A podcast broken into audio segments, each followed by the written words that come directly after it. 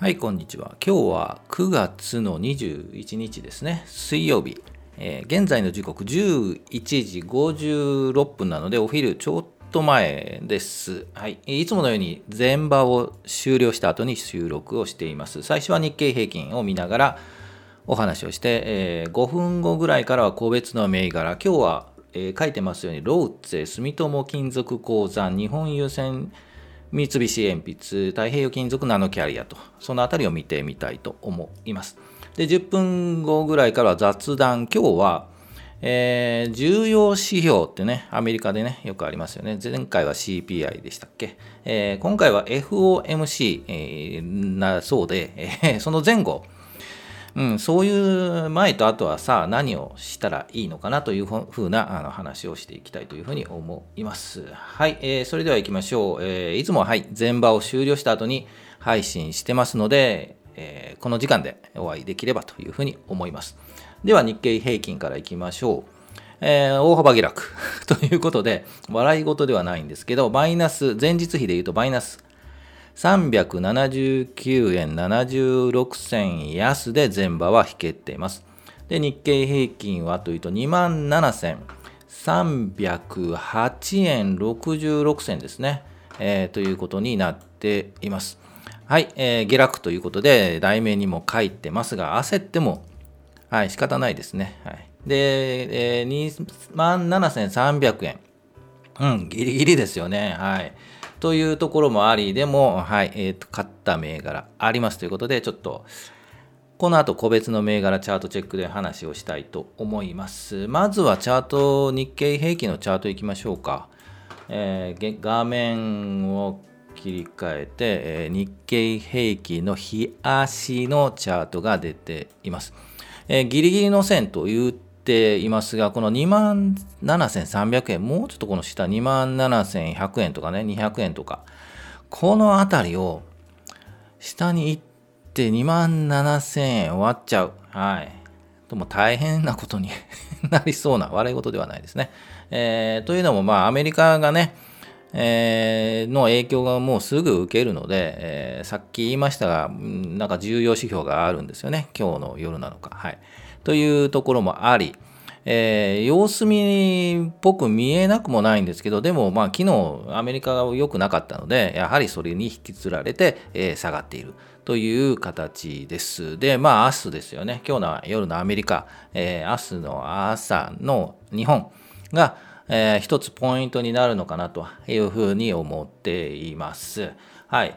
で、えー、日経平均はこんな形なんですが、ちょっとアメリカを見るとですね、えっ、ー、と、昨日下がったので、それを受けて、えっ、ー、と、日本も下がっているんですけど、アメリカも正念場っぽく見えます。はい。チャートを見ると。つまりこの3万ドル、ここなんですよね。ここで、昨日実は下がったといえども、下髭引いているんですよね。もうちょっと大きくしましょうか。はい。下髭引いているので、なんとか踏ん張ろう。うん、2日前も踏ん張ろう。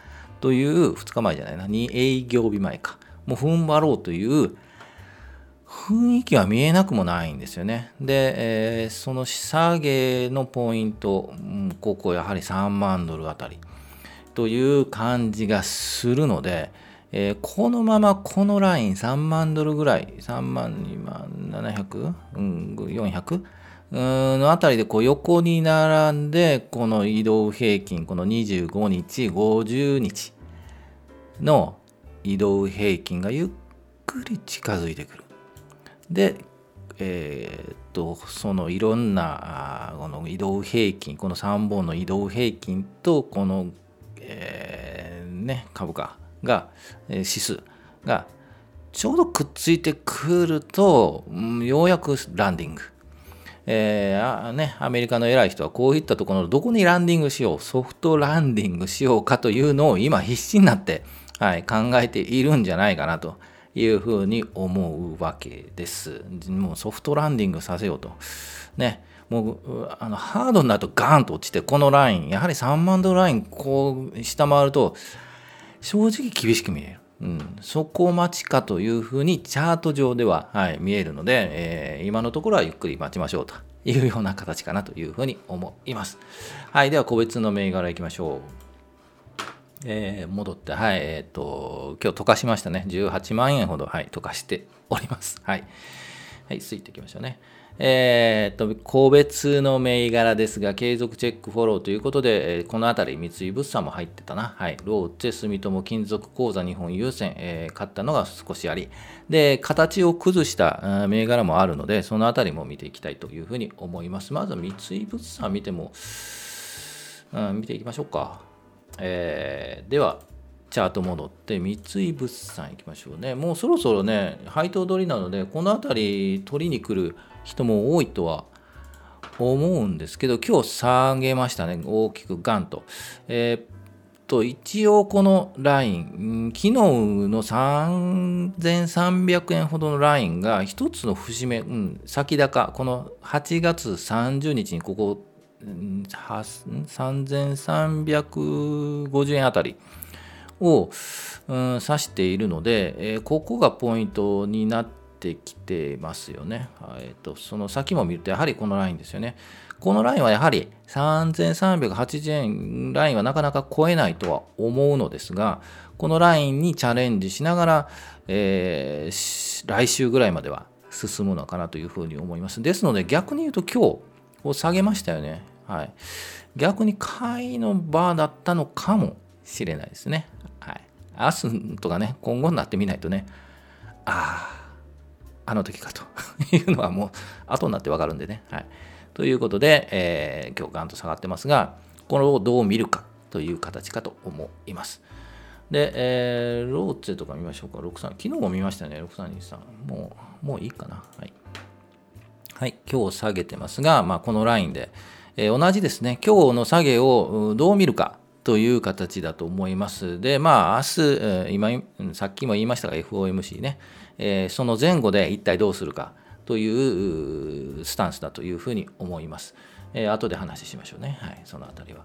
で、住友金属鉱山、このあたりも、えー、っと、この銘柄はですね、えっと、買いましたというか、ホールドして持っていますが、えー、っと、下げてますよね。でも、雰囲気頑張っているんですよね。うん、ですので正直言うとまだ期待できる感じの動きっぽく、はい、見えます。なんとか上に上がろうとしてもこのマーケット状況があまり良くない雰囲気なのでちょっとこううんってダメだって感じですね頑張ろうダメだって感じですけどでもそろそろなんとなく来そうな感じがして、えー、ホールドしております。はい。えー、配当もね、出るのでね。はい。では次行きましょう。910101。日本郵船ですね。はい。えー、今日も下がってますが、えー、止まり時なのかなという感じがします。この9700円、600円あたり。うん、ここを、えー、もう一段下げると、はい、危険な雰囲気がしますが、えー、昨日も一応十字線引いて耐えていて、今日もちょっと耐えてる。えー、ですので、この辺りが着地点、下下げの着地点になるのかなという雰囲気、まあそこは判断ですよね。えー、という感じがします。あんまりね、これ言い噂というかね、もうこれダメなんじゃないという話もよく聞くので、えー、ダメダメと言われた時は大体ね、逆なんですよ。はい という、はい、感触は持ってるんですけど、はい、どうなることか。もうここで止まれば、でも時間かかりそうですよね、この後のハゲは。はい、という感じがします。はい、えー、もういいか、ナノキャリアだけ見ましょうかね。はい、えー、ナノキャリア、えー、っと、注目して見ていたんですけど、あの、終わってしまいそうな、はい、チャートになっています。昨日そうですよね、下げて、今日下げた。えー、こういう銘柄は一旦こうダーッと下げると、もう一本グーンときそうです。はい。えー、そのパターンもあり、そのままこう、そこをぐーっと行くのもあり、逆に、逆に、ぐわんと下がった後、ブワンと行ってこいもあるような銘柄っぽく見えるので、えー、正直個人投資家向きではないですね。はい、リスクが大きいといったのはそのあたりです。はい。ですので、まあ、このあたりは、あの、明日どうなるのかなとか、明後日、明日ガンと下げて、明後日ガンと、うん、行ってこいがあるのかなとかね。そういったところを、えー、見ておく銘柄かなというふうに思います。はい。あ、太平洋金属も言っておきましょう。えーと、時間、うん、いいかな。5541。太平洋金属5541ね。えっ、と、実は昨日あげたらよかったかなと思って忘れてたんですが、なぜかというと、ちょっと出来高、はい、ちょっと多いでしょ？で、それに伴ってちょっと上げたんですよね。ですので、えー、この移動兵器もくっついて3本くっついてその上にピコッと上がって、え出来高もちょっと、うん、あるというので、えー、もしかすると今日ビヨンとは来るのかなと思っていたんですけど残念ながら、うん、市況っていうかマーケットの雰囲気も悪く、はいえー、よくないですね。もしかするとこう明日、ええー、ガンと来るのかなと、雰囲気もあります。はい、それはなぜかというのはちょっと雑談でその後言いましょうか。はい、えー、ということで、えー、以上にしたいと思います。では、雑談ですが、えー、S4OMC 前後何をするというので、FOMC ってなんやねんということなんですけど、えー、それはまあ、はい、ググってください。あの、アメリカの、えー、重要指標の、えー、ね、えー、お話があるということで、今、アメリカのそのインフレ懸念、はい、物価の高騰を抑えるために、えー、FRB っていう、はいえーと、なんとかかんとか理事会 ねえーまあ、そういう委員会があって、えー、明日お話があるということで、えー、それが重要指標ということで、えー、話がありますと。前回は、えー、消費者物価指数 CPI ということで、そのショック、もあってガンと下げたんですが、大体市場の予想っていうのがあって、えー、それが、まあ、その通りであれば、まあ、安心材料につながったり、そう驚き、サプライズがあると、えー、前回みたいなガンと下がって、日本もガンと下がるという話になるんですけど、えー、その前後で何をするかというと、やはりこう予想ですよね。はい。えっ、と、今日下がっているので、もし、えっ、と、今日の夜夜って合ってるのかな、はい、FOMC で利上げ幅、利上げすると言うんですけど、例えば0.75の幅の予定通り、予想通りとなると、えー、明日のアメリカガッとちょっとまあ戻したり、で、その戻し、アメリカの戻しによって日本も戻ってくるという予測をするのであれば、今日は買ってもいいのかなというふうに思うわけなんですよね。で前回の CPI の時はみんな皆さん皆さんっていうかね、はい、よくわからないですけどあの予測はまあ普通でまあ良くなるだろうっていう話があったんですよね。で逆にサプライズ悪かったのでガーンと落ちたということなのでそのあたりは、えー、っと前後で何をするかというとこの FOMC がある予測、今は下げているけど、まあまあ0.75で普通で終わるだろうと、普通っていうのは言い方はおかしいですけど、予想の範囲だろうと。いうことで終わると、まあ安心材料になったり、逆に、うん、1%だとなると、これ少しサプライズになるのかな、わからないですけど、えー、じゃあまたガンとさっき言った、えー、アメリカ3万ドルうん、切っちゃったりすると、もうショック、ショッキング。はい。ですよね。で、明日金曜日で、金曜日じゃない、あの木曜日で、3連休前なので、もう連休前にそういうのをやられると、もう冷えちゃうんですよね。はい。もう冷えたまま、休日っていうか連休に、ね、入ってしまうので、えー、ずっともう寒い寒い、えー、3連休を過ごすということになってしまうので、えー、復活する金曜日がないんで、えー、ちょっとできれば、できればじゃないな。はい。うん、ね、予想範囲で終わって、アメリカもちょっとまあまあ、うん、落ち着いたかなとか。で、そうなると日本も落ち着いて。ということは今日の下げがいい買い場になるという感じになる。そこはね、正直もう個人の判断というかね、誰にも予測はつかないと思います。はい、もう有名なアナリストであっても、はい、あの分からないと思います。はい、どちらかというとお猿さんがあの、ね、あのダーツ投げて当てるぐらいなものなので、はい、そのレベルかなと思うので、えー、まあ当たり外れみたいなもんですね。その時にまあどう考えるかですよね。えー、もう今日買いだと、うん、FOMC 大丈夫だと、えー、今日買いだという人もいれば、えー、いや一旦待った方がいいんじゃないっていうのもあるしいやダメだもう売り売り売りという空売り大好きな方が今空売っているというのもあるので、えー、個人的に言うとえー、っとまあ個人投資家は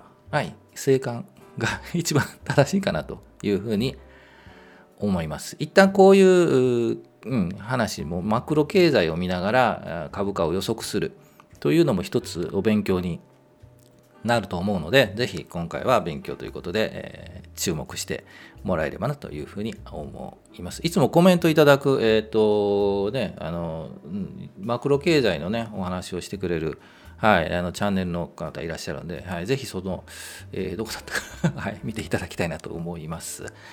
はい、えー、ということで、えっ、と、以上にしたいと思います。明日も予定通りに、えっ、と、この時間、ちょっと今日は遅れましたけどね、はい、会議でした。会議で。はい。ということで、涼しくなりましたよね。もう全然話変わるんですけど、台風過ぎて、えー、秋が来たみたいなね。うん、週末また雨という話なんですけど、まあ気持ちを新たにして、はい、明日一応、うん、仕事終わればね、休みなんで、はい、明日頑張ればシルバーウィーク後半、シルバーウィークかな、はい、後半、はい、楽しんで、また新しい違う収録も撮ろうかな。はい、ということで、え終わりたいと思います。それでは今日もお疲れ様でした。また明日。